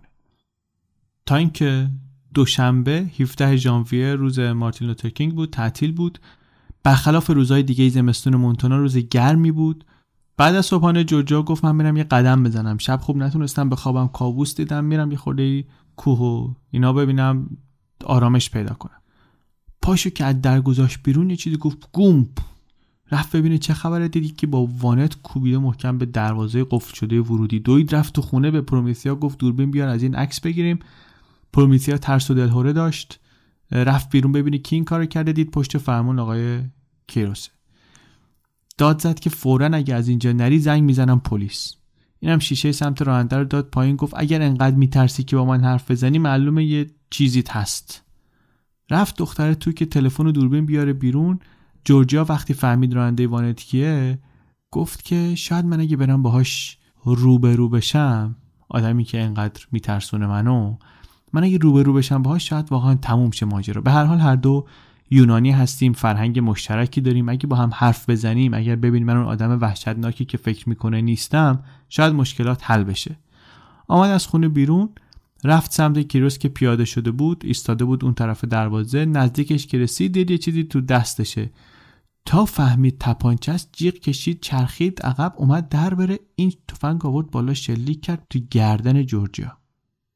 دختره از تو خونه صدای شلیک و شنید زنگ زد 911 بعد دوید رفت تو حیات مادر افتاده رو زمین کنار چمنا. دوباره دیگه هم بهش شلیک کرده بود یارو. بازم داشت شلیک می‌کرد. خودشو انداخت رو مادره. گفت شاید بخواد من زنده بمونم دیگه به من شلیک نکنه. داد زد هنوز زاده چت بسه. کیروس بهش گفت چرا گریه می‌کنی؟ خوشحال باید باشی داره میمیره. همینطوری که پهن شده بود روی مادرش تماسش با 911 رو هم قطع نکرد. حواسش به کیروس بود. این مردک همینطور می‌رفت این ور سعی می‌کرد یه بار دیگه هم شلیک کنه از همونجا بعد وایساد فکر کرد دیگه کاری که باید بکنه رو کرده باید سب کنه تا کار این جورجیا تموم شه. برگشت دم وانتش و یه کیسه آبی در آورد پرت کرد و زمین کنار این دوتا. توش 720 دلار پول نقد بود و مدارک مربوط به اون تراست تحصیلی. بعد نشست پشت فرمون ماشین رو روشن کرد چند متر رفت عقب دور زد پشت وانتو چسبون به دروازه ورودی که اگه کسی خواست بیاد توی خونه مجبور باشه اول با این رو در رو بشه. جورجیا کم کم دیگه داشت از هوش می‌رفت. لباش آبی شده بود. پرومثیا به مادرش گفت تسلیم نشو. سعی می‌کرد هوشیار نگهش داره. همون دوتا پلیسی که تو ساختمون دادگاه با کیروس روبرو شده بودن و بهش ابلاغ کرده بودن که نباید اینو تعقیب کنه به اونا خبر دادن که تیراندازی شده اون طرفا و پرومیتیا پشت خطه و یه نفر تیر خورده. اینا فلفور حد زدن که زارب کی ممکنه باشه. ده دقیقه خودشون رسوندن اونجا یه آمبولانس هم پشت سرشون آمد. از دور که کیروس رو دیدن با بلنگوی ماشین بهش گفتن دستاتو بذار رو سرت از ماشین بیا بیرون. جواب نداد. مادر و دختر رو نمی‌تونستن ببینن چون این راهشون رو سد کرده بود به مرکز پیغام میفرستاد ببینه که وضع قربانی چطوره چون مستقیم نمی‌تونست خودش ببینه. تلفن چیه؟ میگفتش که میگه خون زیادی ازش رفته و داره از هوش میره اینا. یک شور مشورتی کردن با هم که چیکار باید بکنن؟ تصمیم گرفتن که آروم یکیشون ماشین رو برونه سمت پیرمرده و اون یکی همزمان پیاده کنار ماشین حرکت کنه ماشین رو بکنه سپر خودش تا بتونه بره سمت خونه. این وسط بارونم نم نم شروع شده. تفنگو پر کرد یکی شروع کرد اون یکی ماشین آروم آروم روندن نزدیکتر که شدن دیدن نشسته رو صندلی راننده دستشو دست راستشو تکیه داده رو داشبورد. تفنگم دستشه و انگشتش هم رو ماشه. داد زد که جناب تفنگ تو بذار کنار. گفت خود تفنگ تو بذار کنار. از این جوابای پیرمردی. حس کرد که این می‌خواد کاری کنه نذاره پزشکا برسن بهش. تیم پزشکی تیم امداد نرسه به این. بعدا خودش توی مصاحبه گفت من دیدم جورجیا افتاده رو زمین نمی‌دیدم تکون بخوره. دستای پرومتیا هم خونی بود. نمی‌دونستم که اونم تیر خورده یا نه. گفت این کیروس که باید از اون جنازه من رد بشین اگه بخوایم برین اونجا. ولی به نظر نامتعادل میآمد. تلاشی نکرد که بهشون حمله کنه. حتی نزدیک وانتش هم که آمدن کاریشون نداشت. بعد دیدن داره با دستگیره در پنجره و میره تصمیم گرفتن یه کاری بکنن با قنداق تفنگش روز از شیشه نیمه پایین سمت راننده رو بشکنه شیشه فقط ترک خورد. و اون موقع بود تازه که یک عکس عملی کیروس نشون داد تپانچه رو چرخوند مستقیم پلیس رو نشونه گرفت و هر دوتا شروع کردن همزمان شلیک کردن بهش. هر کدوم نه تا تیر زدن و ظرف چند ثانیه کیروس مرد. پرومیثیا از روی بدن مادرش بلند شد با دست لرزون دروازه رو باز کرد. آمبولانس رو آوردن تو دیدن چشماش باز جورجیا ولی واکنشی نداره. پنج بار شلیک شده بود بهش مستقیم. پرومیثیا تحت تاثیر ترشح آدرنالین بالا بود. به نظر می اومد که غم یه دفعه از پادرش آورده. نمی‌دونست چیکار باید بکنه. بهش میگن گفتیم که سوار آمبولانس شو برو با مادرت. و رفت.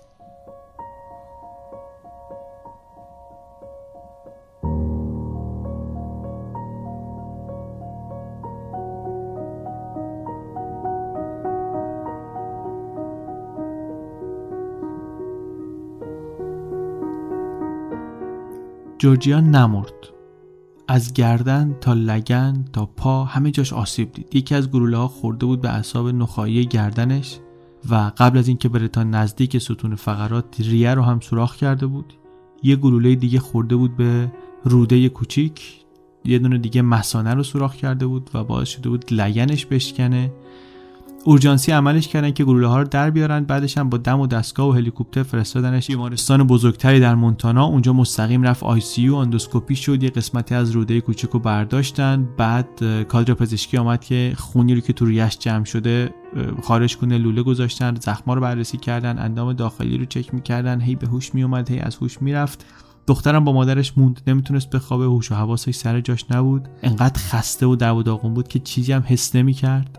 فکر می‌کرد هر کاری که لازم بود انجام داده برای نجات دادن جون مادرش. ولی اگه اینا کافی نباشه چی؟ خانوادهش رو خوب نمیشناخت نه خاله نه دایی نه پدر بزرگی مادر بزرگی. کسی تو بیمارستان نبود کسی حمایتش نمی‌کرد. خواهر برادر بزرگتر خودش انقدر فلاکت داشتن واسه خودشون که انتظاری نمی‌شد ازشون داشته باشه. ونسا که معلول بود آپولو هم که توی مونتانا بود ولی در این مناظر مسکونی دولتی بود. کاری ازش بر نمی آمد دوست نزدیکی نداشتن. تنها چیزایی که دوست داشت بهشون علاقه داشت نزدیک بود بهشون ریاضی بود و فیزیک. که اینا هم آدم زنده که نبودن. کاری از دستشون نمی آمد قشنگ اینجا احساس کرد که بدون جورجیا کلا تنها میشه. کسی رو نداره دیگه.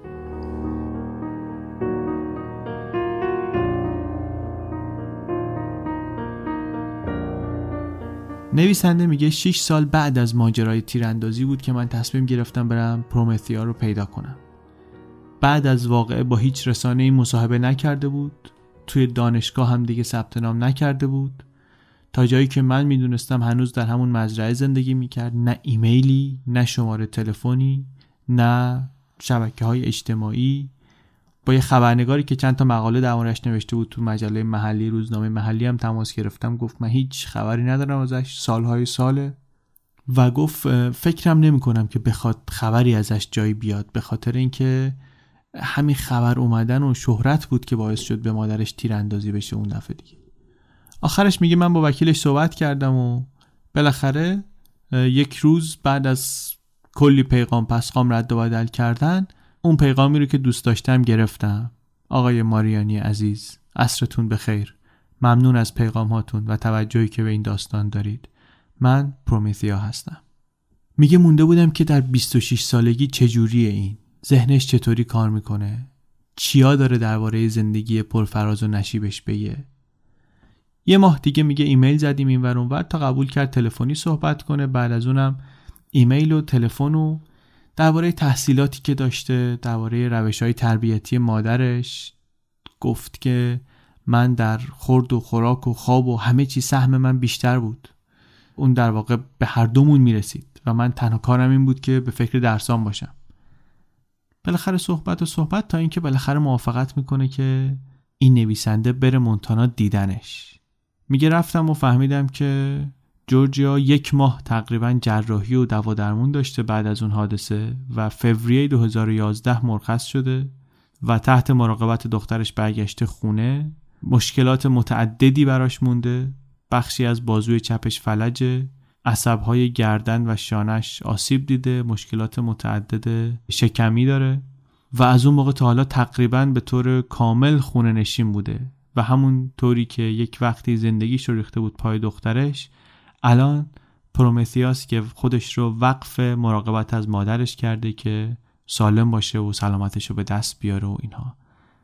خودش هم در حال درمان یک روانشناس بالینی بعد از حمله کیروس تشخیص داد که در اثر این اتفاق پرومیثیا دچار اختلال استرسی بعد از حادثه شده دچار افسردگی شدیده ژانویه 2017 تقریبا یک سال قبل از امروز که من دارم این پادکست رو ضبط می‌کنم نویسنده میگه رفتم مونتانا. میگه رفتم تا خونشون رو پیدا کردم. یک منظره نفسگیری داره خونه واقعا. ولی متروک انگار. همسایه ها انقدر دورن از خونه که خونه هاشون مثل اسباب بازی به نظر می‌رسه. خونه اینا هم مثل لونه پرنده روی یکی از نقاط مرتفع منطقه است. جلوی دروازه میگه پرومتیا اومد به استقبال من. چند جور قفل زده بودن به دروازه. موهاشو میگه دو مسبی بسته بود بلوز گل گشاد آستین بلند با شلوار جین و کتونی در رو که باز می‌کرد گفت خوشحالم بالاخره میبینمتون. لپاش گرد و رنگ مدیترانه ای و میگه شبیه همون عکسایی که از بچگی دیده بودم ازش. ولی دستاش زمخت و شونه هاش پهن. یه مقدار حالت آدمی که کار کرده داده بود به بدنش که انتظار نداشتم. دیگه تو مزرعه زندگی نمی‌کرد. یه خونه کوچیکی گرفته بود و به جای اینکه کرایه بده اونجا برای صابخونه کار تعمیر و ارتقای کامپیوتر و اینا انجام می‌داد و به دانشجو هم درس می‌داد که امتحان جیاری بخوام بدن. ماشینم نداشتن با همین وسایل حمل و نقل عمومی می‌رفتن و میآمدن. من میگه بهش پیشنهاد دادم که تا وقتی که اونجا هستم می‌تونم ببرم و بیارمش.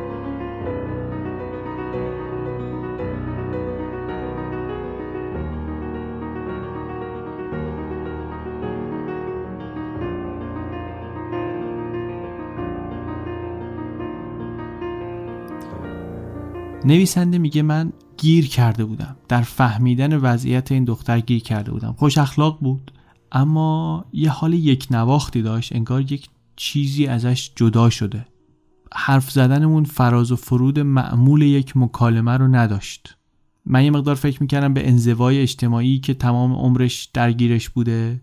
بی خانمان بوده پیش مادرش درس بخونده هفت سالگی دانشگاه رفته دوتا لیسانس گرفته. هر روز با مادرش دانشگاه رفته تا دوتا لیسانس گرفته. قبلا یکی از استاداش به من گفته بود که این مکالمه رو نمی‌دونست چطوری شروع کنه یا چطوری تموم کنه یا خودشو چطوری موقع حرف زدن مهار کنه.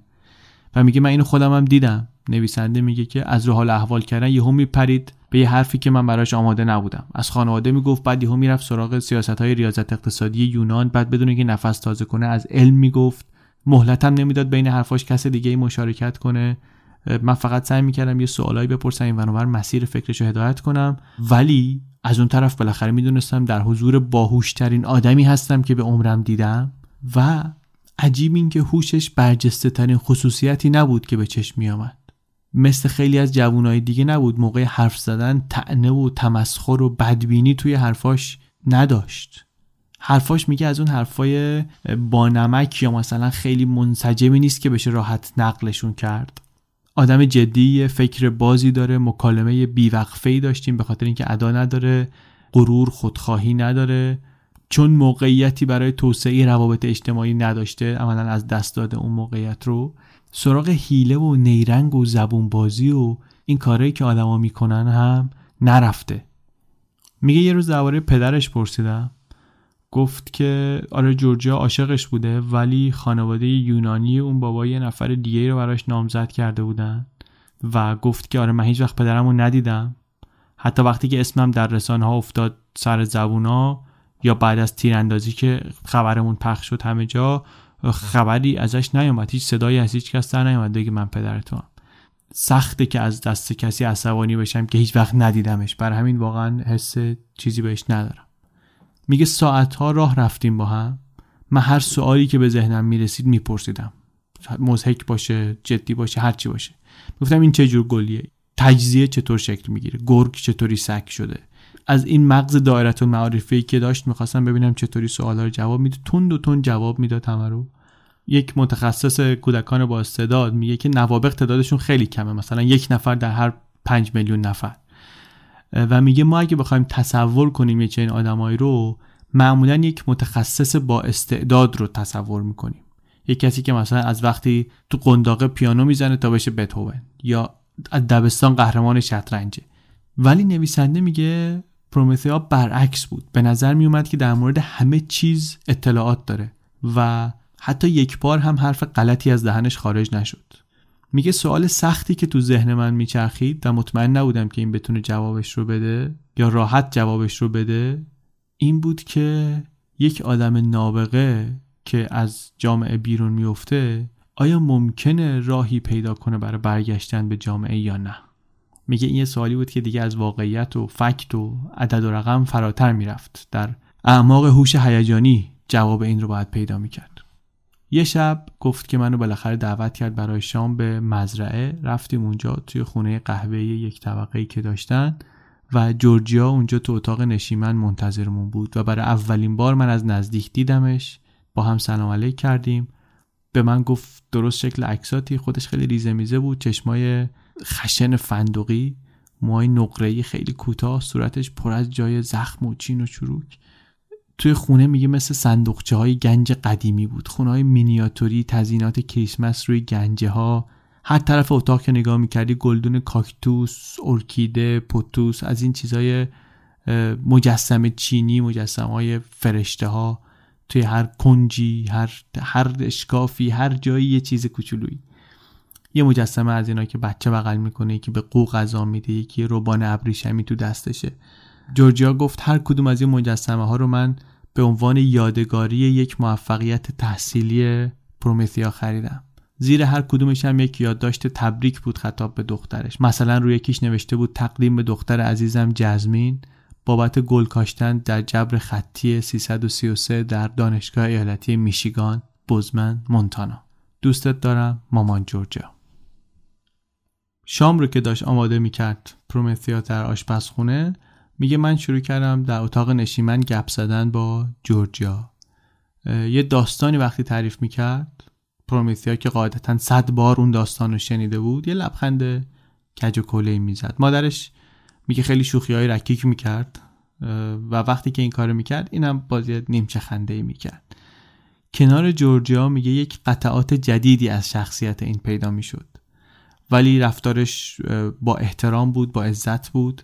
خوشحال بود که مادرش ستاره جمعه نویسنده میگه من وقتی که به حرفای جورجیا گوش می‌دادم درباره زندگیش در یونان و درباره زندگی که ممکن بود داشته باشه در آمریکا ولی نشد و سرنوشتی که پیدا کرد. به این فکر کردم که در این کوهستان های مونتانا هم مثل دوران کودکیش در یتیم خونه یونان داره زندگی می‌کنه.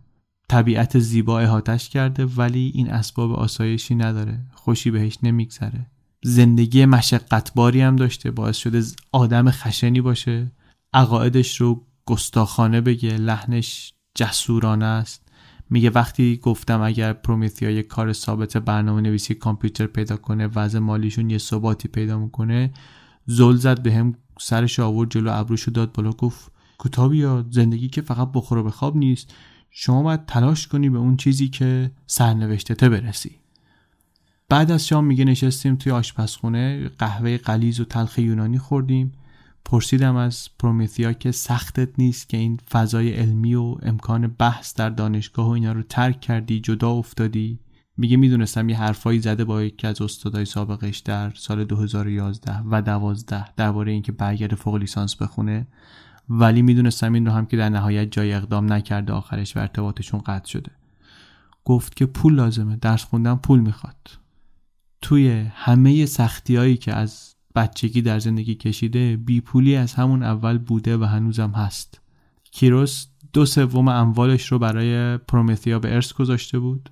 بعد از اینکه خرج وکیل رو دادن و یه مقداری پول به پسر کیروس که ازشون بابت ارث و میراثش شکایتی نکنه و همینطور هزینه های پزشکی جورجیا چیز زیادی دیگه دستشون رو نگرفته بود. پولی که مونده بود رو پرومیثیا خرج ساختن یک آتلیه نقاشی کرد توی خونه باسه جورجیا. نقاشی رو دوست داره مادرش و هنوزم گاهی دخترش رو به عنوان سوژه انتخاب می‌کنه میکشتش. امید دختر الان اینه که جورجیا یه روزی بتونه نقاشیاشو توی گالری نشون بده. میگه بهش گفتم که می‌تونی از یه کمک هزینه یه مقرری دانشجویی یه منبع مالی دیگه استفاده کنی. خیلی از دانشگاه وقتی یه آدمی با همچین استعدادی ببینن از خداشون هم هست. گفت نمیشه شما هم به فکر درس خوندن باشی هم مثلا دنبال برنامه نویسی رو بخوای بگیری. یعنی فکرش این بود که درس خوندن در یک رشته دیگه وقتی براش نمی‌ذاره که به رشته های دیگه بپردازه. همون اشکالی که استاداش خیلی وقت پیشم شناسایی کرده بودن متوجه شده بودن. میگه جورجیا گفتش که بابا دختر تو 6 سال از برنامه ها تقب افتادی. درسته که تو بهترینی و عقبم اگر بمونه آدمی مثل تو آخرش بالاخره به جای خیلی خوبی رسیده. ولی این اون جایی نیست که دنیا برای تو می‌خواسته. تو خیلی بالاتر باید برسی. بعد نویسنده میگه یک دلیل دیگه هم البته هست برای عقب موندن پرومیثیا از برنامه هاش وقتی که از تیراندازی حرف می‌زنه درد این خاطره هنوز در صداش هست. ضربه های روحی البته همیشه بغرنج و پیچیدن ولی در مورد این ماجرا قضیه بدتر هم هست. چون کیروس دیوانه هوش و استعداد پرومیثیا بود. عمل خشونت آمیزی که کرده همه آرزوهایی که این آدم داشت برای خودش رو آلوده کرده به خودش. یعنی اون چیزی که این در دنیا بیش از هر چیز دیگری می‌خواست الان به خون مادرش آلوده شده. یه حرفی می‌زنه میگه همه سالهایی که می‌رفتم دانشگاه بارها به خاطر اختلاف سنیم یا به خاطر جنسیتم اذیتم می‌کردن. مخصوصا وقتی سنم خیلی کم بود. ولی رفتاری که با هم داشتن هیچ وقت باعث نشد افسوس بخورم که چرا من این توانایی رو دارم. ولی وقتی که تو بیمارستان بودم و مامانم آیسیو بود بعد از اینکه فهمیدم زندگیش دیگه هیچ وقت به حالت عادی بر نمیگرده و تا آخر عمرش بابت آسیبی که کیروس بهش زده رنج می‌کشه هیچی نمی‌خواستم جز اینکه معمولی به دنیا آمده بودم.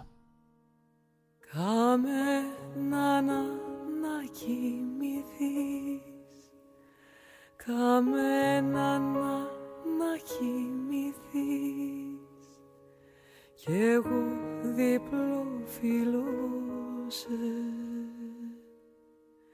دنیا شاعران رمانتیکی که پرومیثیا در کودکی اشعارشون رو میخوند میگن تعالی یعنی تغییر لذتهای ساده تر به لذتهای دشوارتر. غیر عادی بودن نخبه ها به خاطر اینه که از اول سراغ لذتهای دشوارتر میرن. علاقه پرومیثیا به معادلات پیچیده ریاضی، اختر فیزیک، امواج، ستاره ها، سلول ها، رشته های نامرئی که می‌تونن اینها رو به هم وصل کنن اینا حالت طبیعی این آدم بوده و هست. و همینطور دلیل تنهایی این آدم و فقرش و خشونتی که در زندگی باهاش مواجه بوده. پرومیثیا حق یک زندگی آروم و بی سر و صدا رو داره. اما کسایی که میشناسنش بیشتر به فکر آیندهشن. اون معلم سابقش میگه همین الان می‌تونه هر دانشگاهی که دوست داره بره و شاگرد اول بشه. مادرش جورجیا که کسیه که آخرش قانع کرده این دختر رو برای نوشتن این گزارش همکاری کردن در نوشتن این گزارش میگه دخترایی که شرایط دشوار دارن باید الگوی مثبتی جلوی چشمشون باشه. و من امیدوارم که این داستان داستان دختر من به مردم یادآوری کنه که این چه استعداد خیره کننده ای داره. من می‌خوام تشویقش کنم که به جلو حرکت کنه اما کمک می‌خواد حل می‌خواد. نویسنده میگه من خودم بعد از ماها تحقیق درباره زندگیش و صحبت کردن باهاش احساس کردم که باید تشویقش کنم بره دنبال هدفش. اما واقعیت اینه که آرزوها و خواسته های دیگران اهمیتی برای این نداره. سوالی که هست اینه که دختر کوچولویی که وقتی همسن سالاش دنبال قصه و بازی بودن عاشق شتاب دهنده خطی دانشگاه استنفورد بود چه آینده ای برای خودش متصوره؟ خود پرومتیا سوال رو خیلی واضح و روشن جواب نمیده بهش. میترسه انگار از خواسته هاش حرف بزنه. میترسه دوباره خراب بشن دوباره نابود بشن. وقتی که اولین لیسانسش رو گرفت در جواب یک روزنامه محلی گفته بود که من یه جورایی فکر می‌کنم یک کار مهمی دارم که باید بکنم. یک پیشگویی رو باید محقق کنم.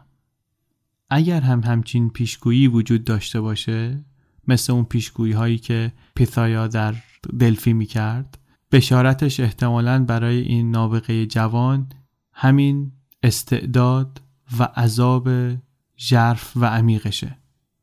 اما داستان پرومیثیا هنوز تمام نشده. هنوز وسط حرفاشه. زندگی پرومثیا تا حالا پر بوده از نیروی پرقدرت شانس و شرایطی که دست خودش نیست. الان اینها ساکت شدن و شاید باید منتظر باشیم که پرومیثیا دوباره شروع کنه به صحبت کردن. هرچی باشه ما می‌دونیم که حرفاش هنوز تموم نشده.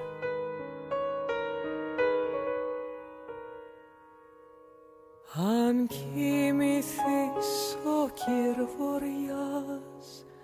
Αν κοιμηθείς ο κυρβοριάς Καράβι σου χαρίζει. Στη Σύφνο και στην Αμοργό Για να σε σεριανίζει στα κύματάκια του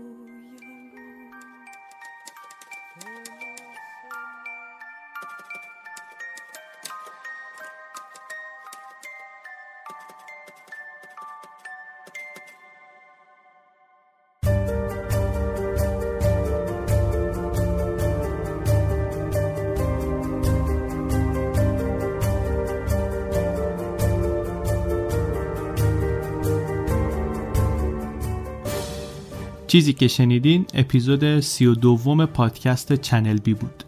چنل بی رو من علی بندری به کمک امید صدیق فر و هدیه کعبی تولید می‌کنیم.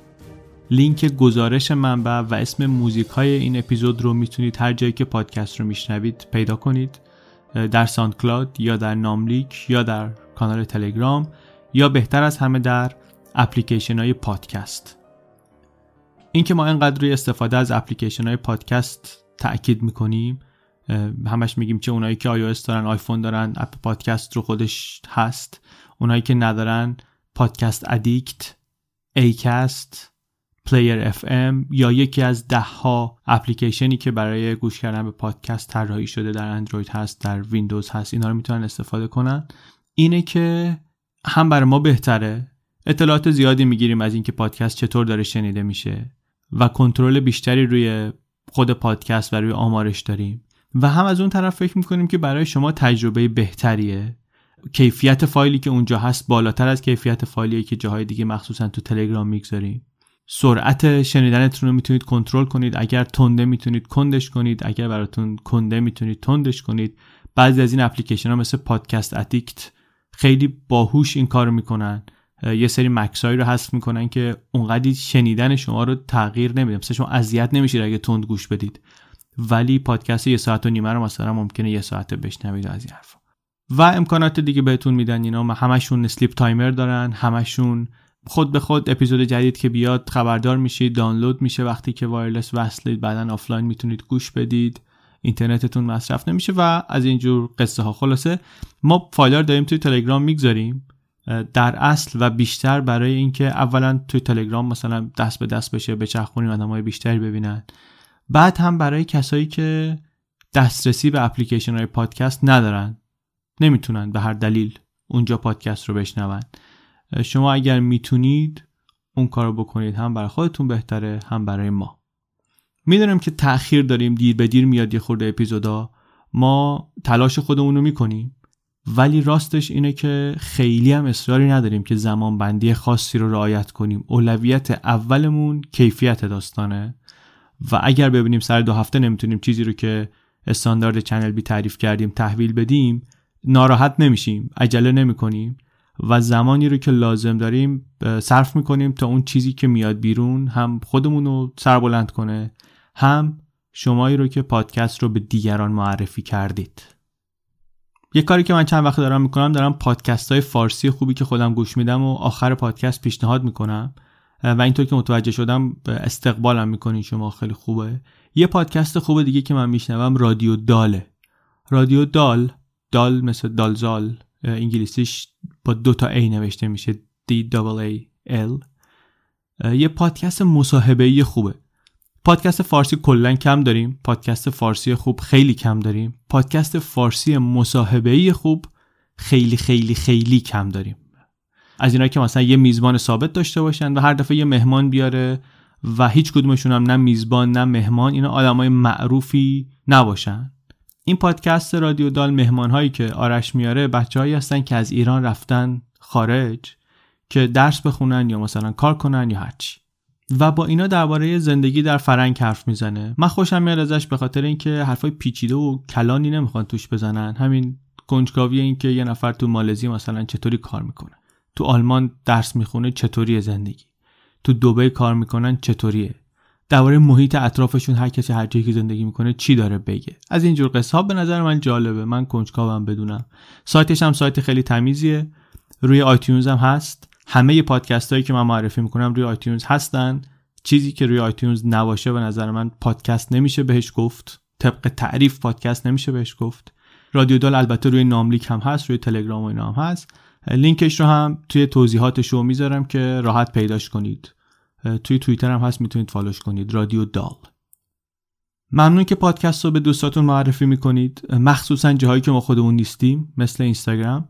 یه دفعه یکی از شنونده ها یه استوری گذاشت تو اینستاگرام از پادکست گوش دادنش و لینک داد به کانال تلگرام ما و کلی آدم اونطوری آشنا شدن با پادکست و خیلی هاشون موندن شنونده پادکست موندن. از این کارا بکنید لطفا. ما پول و وقتی برای اینکه بخوایم تبلیغ کنیم نداریم راستش. امید من به شما دوستان و بزرگوارانه که خودتون زحمت این کار رو بکشید مخصوصا در اینستاگرام. ممنون از شما. ممنون از هدیه و امید و ممنون از مجید آبپرور طراح پسترهای این اپیزود. چنل بی پادکست